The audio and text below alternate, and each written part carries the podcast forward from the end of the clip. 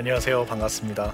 저는 감리교 신학대학교에서 예배학을 가르치고 있는 오석진이라고 합니다.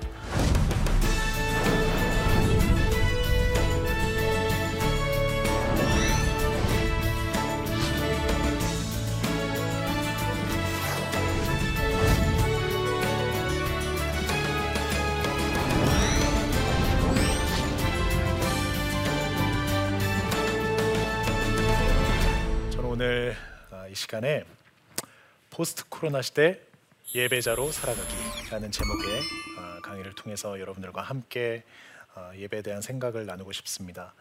이 시간에는요, 바로 지금 이 동시대 이야기를 나눠보고 싶어요. 아, 바로 코로나 아, 시대를 살아가고 있는 저희의 이야기가 되겠지요. 사실 벌써 한 1년 6개월 가까운 이 새로운 시간을 우리가 열심히 열심히 뚫고 살아가고 있습니다. 저는 그 코로나로 인하여서 우리의 사회, 정치, 경제 전반에 걸친 변화 속에서도 가장 큰 변화의 그 핵심에 그 중심에 놓여져 있던 것이 어, 종교 그리고 우리 교회, 특별히 그 예배라는 것이 아닌가 싶습니다. 어, 이 시간만큼이나 우리가 이렇게 뜨겁게 예배에 대해서 이야기를 해봤던 적이 또 있었나 싶을 만큼 정말 많은 예배에 대한 이슈들을 우리가 함께 나누었고 그만큼 간절히 기도했고 또 교회가 오늘날 이 순간에까지 고민하면서 분투하고 있습니다. 사실 그렇기 때문에 우리가 지난 1년 6개월의 시간 동안 어떻게 예배를 드려왔고 또 앞으로 어떻게 예배를 드려야 될지에 대한 나름의 각 지역 교회 공동체만의 어, 여러 가지 그림들 또 흔적들 또 앞으로에 대한 기도의 제목들 어, 갖고 계실 줄로 압니다. 어, 저는 다만 이 시간에 우리가 어떤 새로운 방법론, 어, 어떤 새로운 어, 이 시기를 모면할 수 있는 그러한 비책 같은 것들을 이야기하는 대신에요. 앞서 두 번의 강의에서 말씀드렸다시피 우리 일상 가운데 어떻게 예배 패러다임을 바꾸고 우리 예배를 어떻게 본질적으로 그 정신을 계승하면서 살아갈지에 대한 그 근원적인 물음을 제기하면서 살아왔던 흔적을 좀 나누고 싶습니다. 그런 흔적의 구체적인 제 삶의 조각들이 어, 지금 이 시기를 함께 힘겹지만 어, 그 소망으로 뚫고 가고 있는 많은 분들에게도 어, 선한 도전이 되고 또 그런 분들이 용기를 얻어서 이 남은 믿음의 여정을 완주하실 수 있도록 또 함께 다시금 일어나서 힘있게 나아갈 수 있는 좋은 계기가 되면은 좋겠습니다. 먼저 우리가 이 코로나 를 접하게 되고 이 예배의 형태가 완전히 변화하면서 여러 가지로 큰 혼란에 빠졌었습니다. 그것은 더 이상 우리가 어느 일정한 시간에 일정한 공간에 모일 수 없었다라고 하는 이슈입니다. 그래서 우리가 큰 어, 공황에 어, 빠졌지요. 그러한 온라인 예배로의 전환 그리고 더 이상 현장 예배로서 이 예배가 진행이 불가했던 그 시기가 어, 지역마다 교회마다 조금씩은 다르지만 제가 기억하기로는 아마 어, 작년 2월 말쯤 되는 그리고 교회력의 시간으로는 사순절이 시작하던 즈음의 어, 시기였습니다. 어, 그래서 저도 그렇게 기도했던 게 기억나요. 이번 사순절은 정말로 너무나 이전과 다르고 특별한 사순절이겠구나. 우리가 이 사순절을 통해서 어, 경험하게 되는 은혜들이 이 부활의 기쁨에 참여하게 될 때 정말로 이전과 다른 부활을 고백하게 되지 않을까. 사실 그때까지만 해도 어, 이러한 여파가 한 한두 달 정도면은 진정되지 않을까, 끝나지 않을까. 아마 여기 계신 분들도 그렇게 생각하셨을 텐데요. 음, 우리의 바람대로 되지는 않았어요. 하지만 어, 하나님께서 성실하게 어, 그분의 계획대로 이끌고 계심은 믿고 있습니다. 다만 우리가 그 실수도 없고 실패도 없는 하나님께서 어, 그간 말씀을 통해 그리고 이 기독교의 역사 속에서 어떻게 어, 이러한 것들을 치리하시고 다스려 오셨는지에 대한 그 경륜을 눈여겨 볼 필요가 있다라는 겁니다. 왜냐하면 지금의 우리가 이전처럼 돌아갈 수 없어, 이전처럼 할 수 없어라고 하면서 그저 이 제자리에 앉아서 어, 시간이 되돌아가기를 그리고 예전으로 회복되기만을 한탄하면서 주저앉아 있는 것이 결코 하나님의 뜻이 아니기 때문이죠. 성경을 보니까 어, 그리고 기독교의 역사를 보니까요. 이러했던 시간의 여러 흔적들을 비슷했던 유형들을 우리가 찾아볼 수 있습니다. 어, 하지만 무엇보다도 가장 우리가 이 시간에 어, 힘을 받고 어, 기준으로 붙잡을 수 있는 말씀은요. 아마도 이 마태복음 28장에 있는 우리가 소위 지상 대명령이라고 하는 그 말씀이 아닐까 싶어요. 바로 이 유명한 말씀입니다. 그러므로 너희는 가서 모든 민족을 제자로 삼아 아버지와 아들과 성령의 이름으로 세례를 베풀고 내가 너희에게 분부한 모든 것을 가르쳐 지키게 하라. 볼지어다 내가 세상 끝날까지 너희와 항상 함께 있으리라 하시니라. 예수님이 떠나가시면서 언제나 우리와 임마누엘로 함께 하실 수 있는 또 그분은 보이지 않지만 지금 제 마음 가운데 여러분들의 삶 가운데 어느 곳에서든 이 강의를 접하고 계신 분들의 모든 일상 가운데에도 편재하신 분이시죠. 그렇게 무소부재하신 하나님 그분이요. 그분의 이름으로 두세 사람이 그 간절한 심령으로 모일 때에 그 자리에 함께 영으로 임하겠다. 그리고 그 주의 영이 임한 자리에 자유함이 있고 내가 그곳에서 그들과 더불어 함께 하겠노라. 세상 끝날까지 같이 있겠다. 오늘의 말씀을 통해서도 분명히 약속하셨다라는 겁니다. 그래서요. 우리는 특정 장소에 모여 있을 때만 그분을 예배할 수 있는 것이 아니라 철저하게 흩어져 있을 때도 예배할 수 있었습니다. 바로 성령이 임해서 여러 언어로 방언을 통해서 다르지만 소통할 수 있고 다르지만 공유할 수 있는 그 구원의 길, 전도의 길, 선교의 길을 활짝 열어주신 그 하나님의 놀라운 역사가 있기 때문에 이 모든 것이 가능한 것입니다. 그래서 실제 지난 기독 역사 가운데에서요 우리가 모이기에 힘써서 예배도 했지만 또한 디아스포라 흩어지게에도 힘써서 그 흩어진 곳에서 다시금 미랄처럼 심기워지고 죽어지고 썩어져서 그곳에서 교회가 세워지고 그곳에서 성령의 역사가 나타났으며 다시금 그 자리를 떠나 새로운 지역으로 옮기시는 성령의 운행하심을 따라 우리가 그 믿음의 발걸음을 옮겼던 모든 역사 속에서 복음이 전해지고 교회가 세워졌던 것을 볼 수 있습니다. 비단 바로 코로나 19와 같은 팬데믹뿐만이 아니라요 더 심한 그 중세의 유럽의 흑사병이 돌았을 때에 또 여러 가지 역병으로 인하여서 또 전쟁의 역사 속에서도요. 바로 이렇게 하나님의 복음은 쉼 없이 끊임없이 한결같이 성실하게 일하고 있었다라는 것이지요. 사실 오늘날 우리가 영상을 통해서 이렇게 예배를 드리는 이 구조가 이 코로나 시기에 갑자기 하늘에서 떨어지고 갑자기 생겨난 그런 것은 아니었습니다. 우리가 어, 여러 가지 그 기독교 방송국을 통해서 또 여러 가지 채널들을 통해서요 음, 어떤 교회들의 그 예배 영상들, 주일 예배 실황들, 어, 설교 말씀들 이런 것들을 끊임없이 공급받고 누려왔던 것이 사실입니다. 하지만 이 모든 교회가 그러지는 않았다라는 것이죠.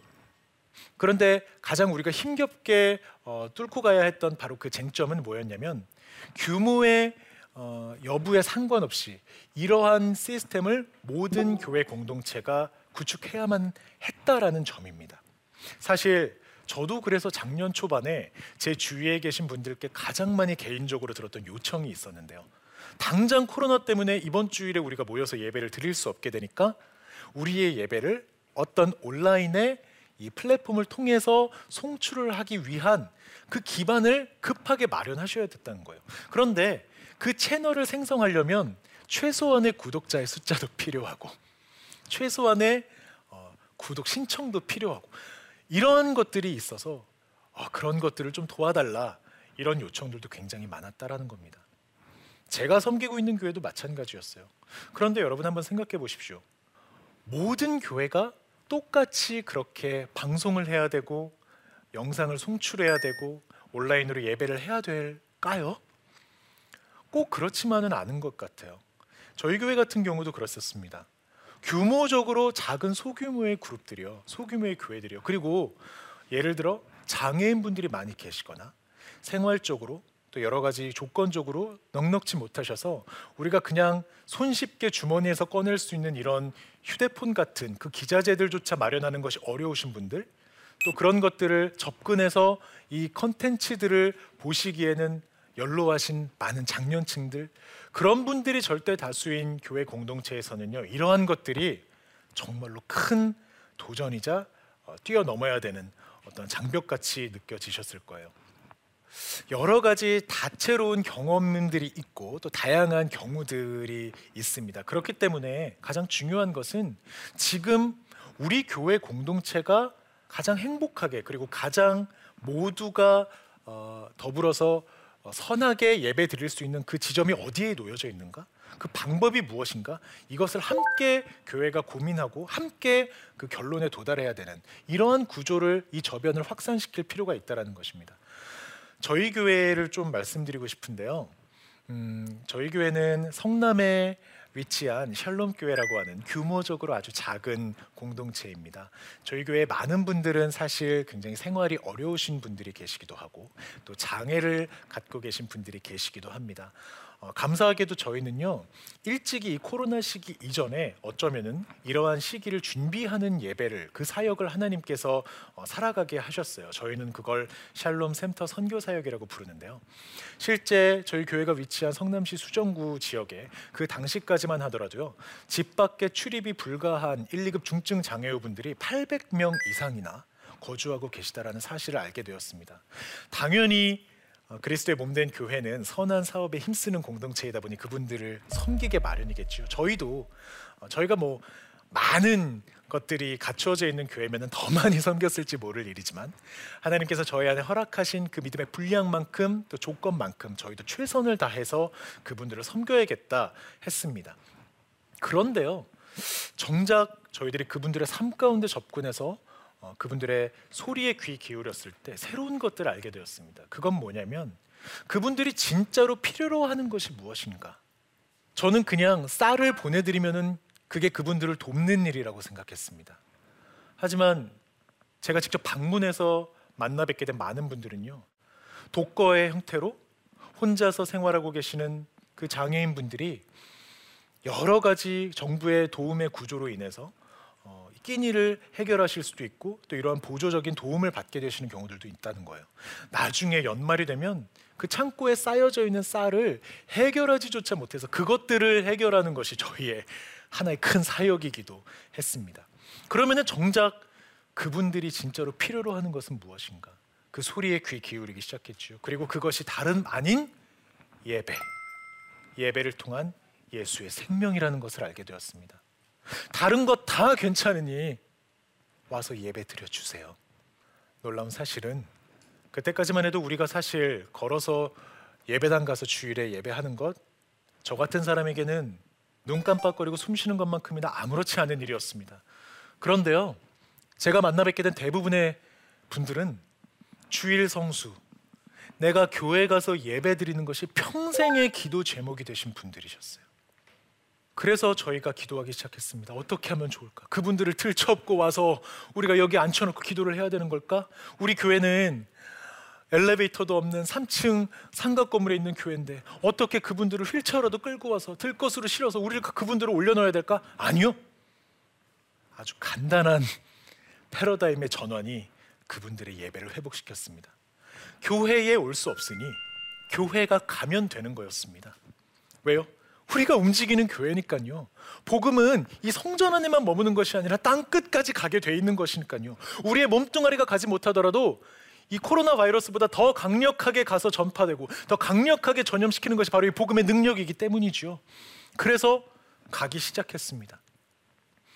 저희가 교회 주일에 어, 예배를 마치고 각 가정을 방문해서 그분들과 함께 예배드리기 시작했어요. 물론 처음에는 마음의 문을 이 빗장을 열지 않아서 어, 문에 두들기기만 하고 벨만 누르고서 그냥 거절당해서 돌아오는 경우도 부지기수였습니다. 하지만 예수님이 우리 포기하지 않으셨던 것처럼 1년이고 2년이고 두드리고 또 두드리다 보니까 하나님이 정하셨던 때에 그 문도 열어주시고 그분들의 마음도 열어주셔서 이제 그분들이 다 의족기시고 또 휠체어를 미시는 그분들이요 부족하지만 부족하면 부족한 대로 연약하면 연약한 대로 그 있는 모습 그대로 주님의 전에 나와서 함께 예배드리고 모두 세례받고 우리가 함께 그렇게 예배하는 진짜 한 몸을 이룬 공동체가 되더라고요. 그러한 예배의 현장입니다. 정신지체를 앓고 있는 뇌병변 장애를 앓고 있는 어, 저 남매를 이 오랜 세월 홀로 키워오신 노모 정말로 이 땅 가운데 소망 없다 어떻게 어, 저런 가정이 있을 수 있느냐 주변으로부터 그렇게 손가락질 받던 인생이었을지 몰라도요 하나님은 너무나 존귀하게 저분들을 바라보고 계시지요. 연약하고 부족하기 때문에 더 소중하게 다루어 주시는 것이지요. 그런 분들에게 가서 예배 드릴 때 우리가 있는 것으로 그분들에게 제공하는 것 아닙니다. 저희가 더 많은 은혜를 누리고 받게 돼요. 그분들이 아무것도 변함없는 것 같은 그 황무지 같은 시간 속에서도 하나님 한 분만 예배하고 찬양하며 그분들의 눈물을 통해서 우리가 더 큰 메시지, 더 큰 울림을 받게 되는 것입니다. 여러분, 교회가 무엇입니까? 함께 예배하면서 삶을 살아내는 공동체이지요. 교회에 올 수 없으면 교회가 가면 되는 것입니다. 모이기가 어려우면 흩어져서 예배드리면 되는 것입니다. 우리가 어떠한 조건 속에 묶여서요. 그 물리적인 것이 충족되야만 그것이 좋은 예배, 우리가 예배할 수 있다고, 우리가 그래야지만 기도할 수 있다고 착각하면서 그렇게 안일하게 생각해왔던 많은 것들 있을 수도 있습니다. 우리가 예수님 한 분만으로 만족한다, 하나님 한 분만을 예배한다라고 하지만 정작 그 예수님만으로 충족되지 못하는 내 마음의 어느 구석, 그 하나님보다도 내가 더 사랑하고 더 많은 시간과 물질을 쏟고 있는 그것, 성경은 그것을 우상이라고 하지요. 우리가 혹시 그 우상을 예배하고 있지는 않습니까? 모이기도 하지만 흩어지기도 하는 교회. 바로 이 코로나 시기에 우리가 모일 수 없다면 더 열심히 흩어지고 그 열심히 흩어진 곳에서 더 주님의 교회로 살아가서 움직이는 교회 그 주님의 그리스도의 향기요 그리스도의 편지가 되어서 그분의 메신저로서 이 땅 구석구석 가운데 복음을 힘있게 전하고 하나님의 나라를 세워가시는 여러분들이 되시면 참 좋겠습니다. 뿐만 아닙니다. 바로 이 시기에 우리에게 주시는 또 굉장한 그 교훈이 있죠. 바로 하나 되게 하신 것을 힘써 지켜가는 시간입니다. 에베소서 4장 3절의 말씀을 보니까요. 평안에 매는 줄로 성령이 하나 되게 하신 것을 힘써 지키라. 힘써 지키라. 말씀하십니다. 하나 되는 일은 보통 힘든 일이 아닙니다. 결혼을 하신 분들은 공감을 하실 텐데요. 아이를 키워보시는 분들은 크게 끄덕이실 텐데요. 정말로 하나 되는 것 너무너무너무 어려운 일입니다. 그런데요. 이 어려운 것을 하나님 너무 잘 아셨는지 그렇기 때문에 우리더러 힘써 지켜야 한다고 말씀하셨습니다. 여러분, 사실 우리가 이 코로나 이전에 하나인 것처럼 보였어요. 하지만 우리가 이런 시기에 한 번쯤 이렇게 쉬어가는 쉼표를 찍으면서 스스로 돌이키면서 생각해 보는 겁니다. 진짜 우리가 하나였는가? 우리 교회 하나였는가? 우리 가정 하나였는가? 예를 들면 엄마 아빠 뭐 그리고 두 자녀라고 제가 하나의 가정의 형태를 가정해 보겠습니다. 교회에 갑니다. 그럼 주일에 도착하게 돼서 예배 잘 드려 안녕하고서 각자의 부서로 흩어지겠지요. 각자의 메시지를 듣습니다. 각자의 찬양을 부릅니다. 그렇게 예배를 드리고 엄마 아빠 주차장에서 차 빼가지고 빨리 교회 가야 집으로 돌아가야 되는 시간에 맞춰서 공과 공부를 금방 끝낸 아이들이 돌아와서 차에 타고 집까지 돌아오는 동안에 여러분 어떤 대화를 하셨어요? 오늘 들은 메시지에 대해서 어떤 은혜를 나누셨어요? 사실 우리의 자녀들 그리고 청년층 또 장년층의 그 눈높이에 따른 교육이요 성경 공부요 학습이요 다 필요합니다. 이것은 성도의 유익을 도모하는 너무나 중요한 교회의 역할이 맞습니다. 하지만 이 예배는 모든 것을 통합시키기도 하고 모든 것을 초월시키기도 하면서 각자 다른 우리가 한 분 성령님의 운행하심 가운데 하나로 연합하여서 그 하나님을 함께 한 목소리로 높이 찬양하고 예배하고 경배하는 그것이 예배입니다. 그럼에도 불구하고 어쩌면 그 필요에 따른 학습과 교육, 눈높이, 그 이해도라는 차원에서 우리가 너무나 많은 분열을 일삼고 있지는 않았는지 이 시기에 우리가 한번 생각해 보는 겁니다. 사실 하나됨을 힘써 지키라고 말씀하시고 또 그 갈라진 우리를 하나 되게 하시는 것이 바로 하나님의 속성이자 성령이 하시는 이름에도 불구하고요.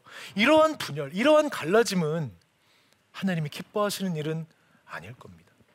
이러한 형태가 이 코로나 시대에 우리의 가정, 우리의 예배로 그대로 흡수가 됩니다. 예를 들어 볼까요? 주일에 작년에 아마 이런 형태를 띠는 가정들이 많았을 텐데요. 교회에 직접 가서 현장 예배를 드리지 못하니까 주일 아침에 함께 모여 있습니다. 주일 아침에 그렇게 함께 이 날을 시작하는 은혜를 여유 있게 누려본 적도 아마 왜 우리 주일에 다 바쁘니까요. 교회 가서 봉사하시느라 그런 시간도 아마 없으셨을 텐데요. 그렇게 서로가 여유롭게 과일이라도 먹으면서 주일 아침에 예배 시간을 기다리다가 11시 땡 하면은 엄마 아빠는 안방으로 나는 내 방으로 동생은 거실에서 각자의 예배를 시청하면서 각자의 예배로 흩어진. 여러분 한 가정 안에 머물러 있으면서도 각자가 그 안에서 분열되는 것을 오롯이 더 또렷하게 눈으로 목격하게 되는 그 구조를 경험하게 되는 것이 바로 어쩌면은 이 코로나 시대 우리가 가정을 통해서 경험하게 됐던 또 다른 분열의 형태였을 수 있습니다. 왜 온 가족이 함께 예배드리지 못합니까? 왜 우리가 하나의 메시지를 함께 나눌 수 없습니까? 아이들이 이해하기 어려워서요? 그러면은 그 어려운 지점들을 예배 후에 엄마가 아빠가 아이들에게 설명해 줄 수 있지 않습니까? 그 아이들은 그 메시지가 비록 어려웠을지라도 내가 그 속에서 깨닫고 경험한 것들을 엄마 아빠에게 맞는지 확인하고 물어볼 수 있지 않을까요? 그러면서 그 가정 가운데 대화가 시작되는 것 아닙니까? 그러면서 우리가 경험하고 느낀 것을 통해서 함께 또 기도하고 찬양할 수 있는 것 아닙니까? 이렇게 우리가 한 분 하나님으로부터 받는 그 동일한 복음과 진리의 메시지를 우리의 가정 안에서 더 하나됨을 힘써 지켜가려고 하려는 노력이 바로 이 시기에 필요한 노력입니다. 그렇게 우리 가정부터 하나가 되려는 노력이요. 우리의 가정을 복음화하고 우리의 가정을 믿음의 반석 위에 세울 수 있습니다. 마지막인데요. 우리가 찾을 진짜 얼굴. 이 시편 27편 8절의 말씀입니다. 한번 볼까요? 너희는 내 얼굴을 찾으라 하실 때에 내가 마음으로 죽게 말하되 여호와여 내가 주의 얼굴을 찾으리이다 하였나이다.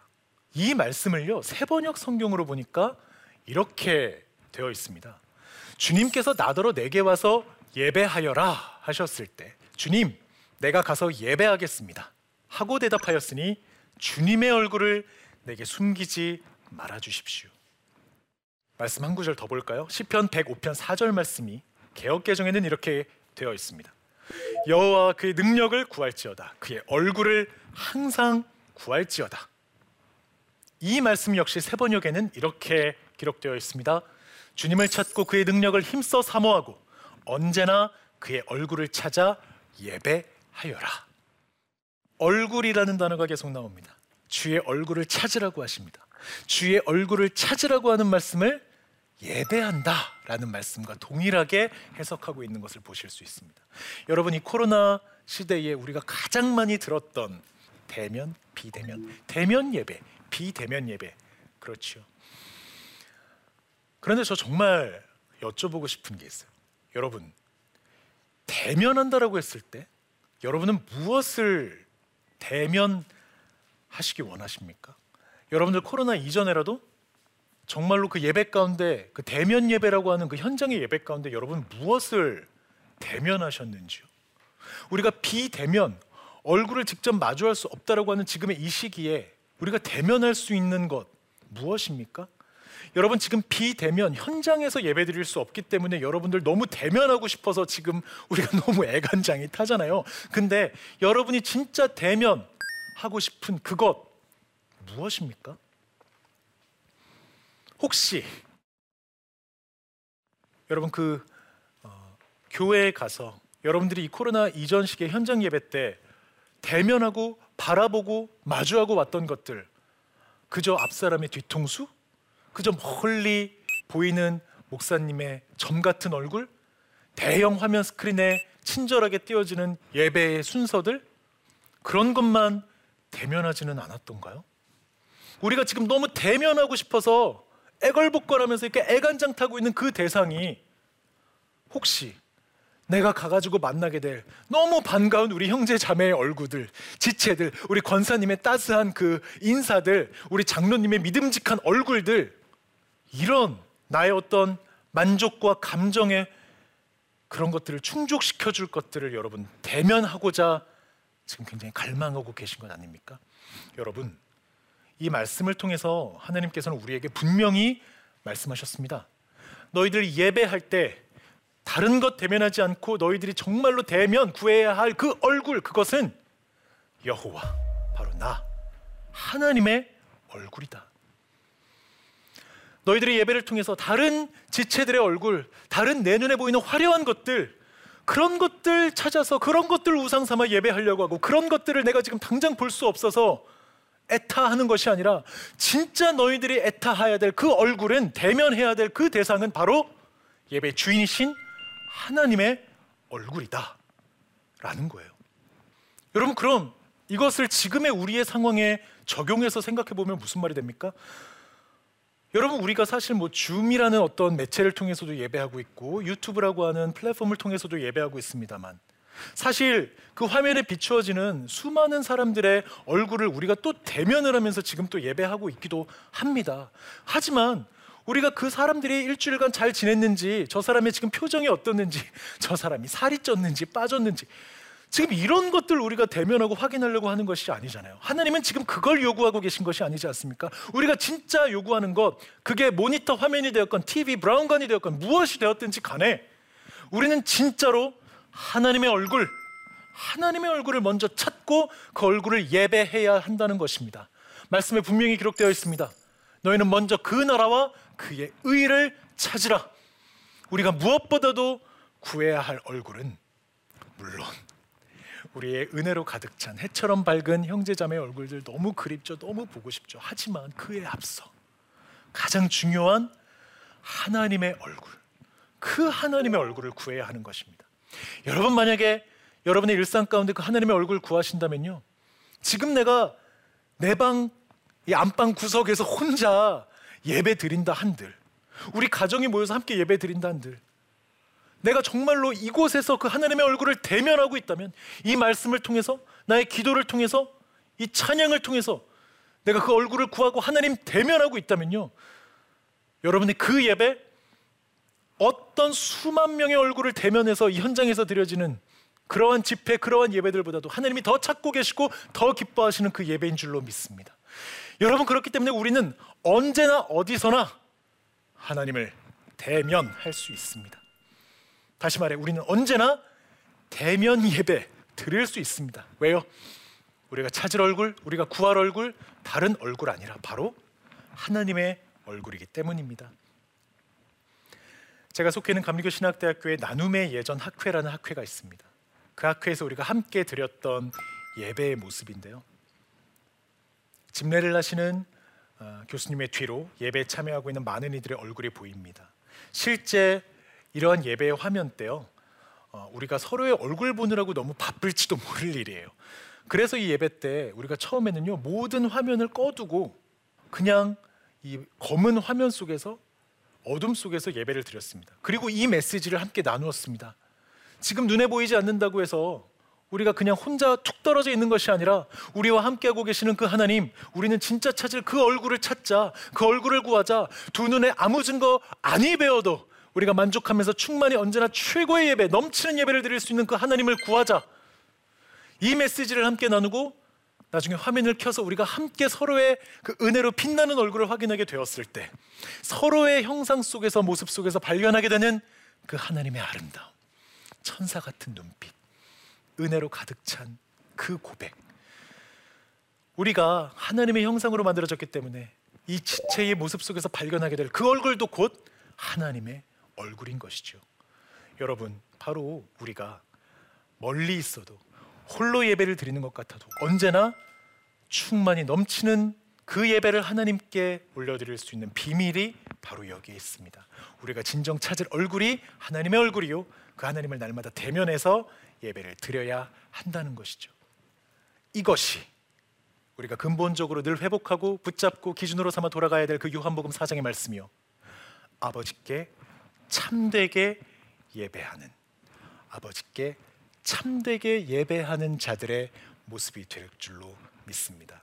바라기는 지금 이 순간 이 메시지와 마음을 함께 나눈 모든 예배자분들이 그렇게 움직이는 교회 되어 복음을 힘있게 전함으로 하나님을 힘써 지킴으로 말미암아 날마다 하나님의 얼굴을 구하는 그 넘치는 예배로 영광을 올려드리는 참된 예배자 되시기를 주님의 이름으로 간절히 소망합니다. 제 강의는 이것으로 마치겠습니다. 혹시 질문 있으실까요? 네. 오늘 말씀 잘 들었습니다. 가상 세계에서 예배 드리는 영상을 본 적이 있는데요. 어, 예배를 어느 선까지 허용해야 되는지 궁금합니다. 저도 궁금합니다.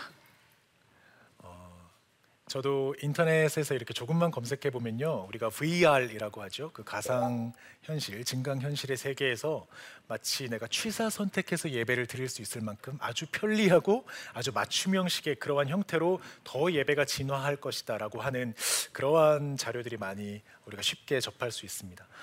어찌 보면 어, 그러한 현실이 곧 다가올 것 같기는 해요. 그리고 지금 우리가 어, 준비되어 있지 못한 상태에서 너무나 급작스럽게 이렇게 코로나라고 하는 어, 바이러스를 통해서 맞이하게 된 오늘날의 이 온라인 예배 또 이렇게 비대면 예배의 형태이기는 하지만 어찌 보면 이러한 시간은 이러한 시대는 어, 향후 몇 년 후에 우리가 맞이하게 될 또 다른 하나의 형태의 모습이었다. 다만 그것이 굉장히 빠르게 왔을 뿐이다라고 많은 전문가들이 또한 입을 모아 얘기하고 있습니다. 그러한 증강 현실과 가상 현실에서의 예배도 마찬가지일 겁니다. 어, 가장 중요한 것은 어, 제가 오늘의 강의를 통해서 그리고 지난 두 차례의 강의를 통해서도 계속 말씀드렸다시피 어, 이러한 변화는 더 무궁무진할 겁니다. 네. 그리고 더 대안적이고 어, 더 엄청난 상상조차 못했던 새로운 예배들이 정말로 쏟아져 나올 겁니다. 그러한 수없이 많은 대안의 대안을 거듭하는 홍수 속에서 우리가 결코 변하지 말아야 될 그 진리를 얼마만큼 지키고 붙들고 수호하고 있는지 그리고 그럼에도 불구하고 이러한 수없이 쏟아져 나오고 있는 새로운 방법론들이 우리의 공동체에서 어떻게 어느 선까지 접목되고 적용하고 수용할 수 있을지 이 부분을 계속적으로 어, 함께 소통하고 어, 고민하는 것이 중요합니다. 왜냐하면 어, 이 교회 공동체마다의 이해도가 다 다르기 때문입니다. 신앙의 성숙도가 다르고 영적인 근육이 다 다르기 때문입니다. 그래서 각자의 교회가 음, 수용할 수 있는 복, 다시 말해 모든 우리 교회의 몸된 지체들 한 몸을 이룬 공동체의 이 회중이 예배자들이 어느 누구도 결핍되거나 누락되지 않고 예외 없이 모두가 함께 행복하게 예배 드릴 수 있는 바로 그 지점이 그 소위 마지노선이 바로 그 교회가 수용할 수 있는 어, 지점, 그 해답의 지점이 되지 않을까. 그 열쇠는 그렇기 때문에 결국 교회가 갖고 있습니다. 그리고 이 교회의 어, 니즈, 필요의 목소리에 날마다 귀를 기울여야 되고 서로가 어떻게 이것들에 대해서 생각하고 어, 수용할 수 있는지 어느 지점에 와 있는지에 대한 계속적인 소통과 대화가 이루어지게 되면 어, 아무리 많은 것들이 범람하고 아무리 많은 것들이 쏟아진다고 하더라도 결국 우리가 소중히 지켜가야 될이 어, 기독의 정신과 유산을 음, 우리 공동체의 아름다운 그릇 속에 잘 담아서 탈나지 않게 예, 잘 소화시켜서 건강하게 적용해 갈 수 있을 거라고 생각합니다. 오랜 시간 경청해 주셔서 진심으로 감사합니다.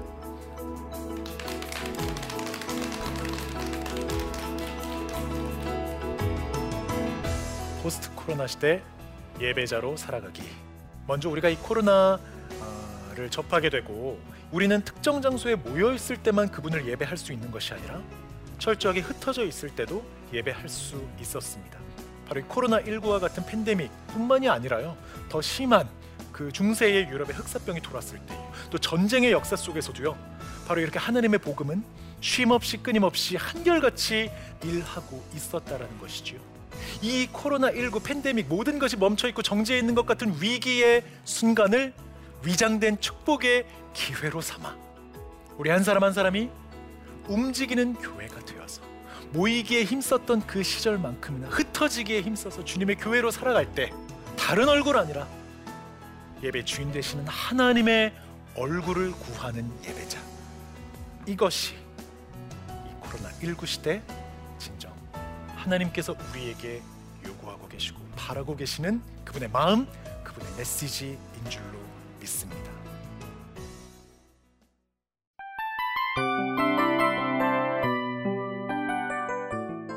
이 프로그램은 청취자 여러분의 소중한 후원으로 제작됩니다.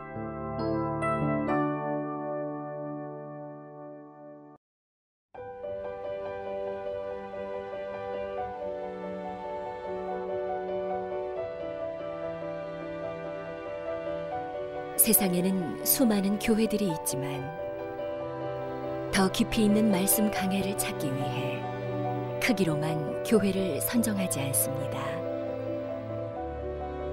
보다 좋은 영적 콘텐츠를 더 많이 나누기 위해 방송비를 받지 않습니다. 1년 365일 복음만 전하고 싶어서 우리는 광고를 하지 않습니다. 온누리의 복음을 땅끝까지 CGN TV와 함께 땅끝 선교사가 되주세요.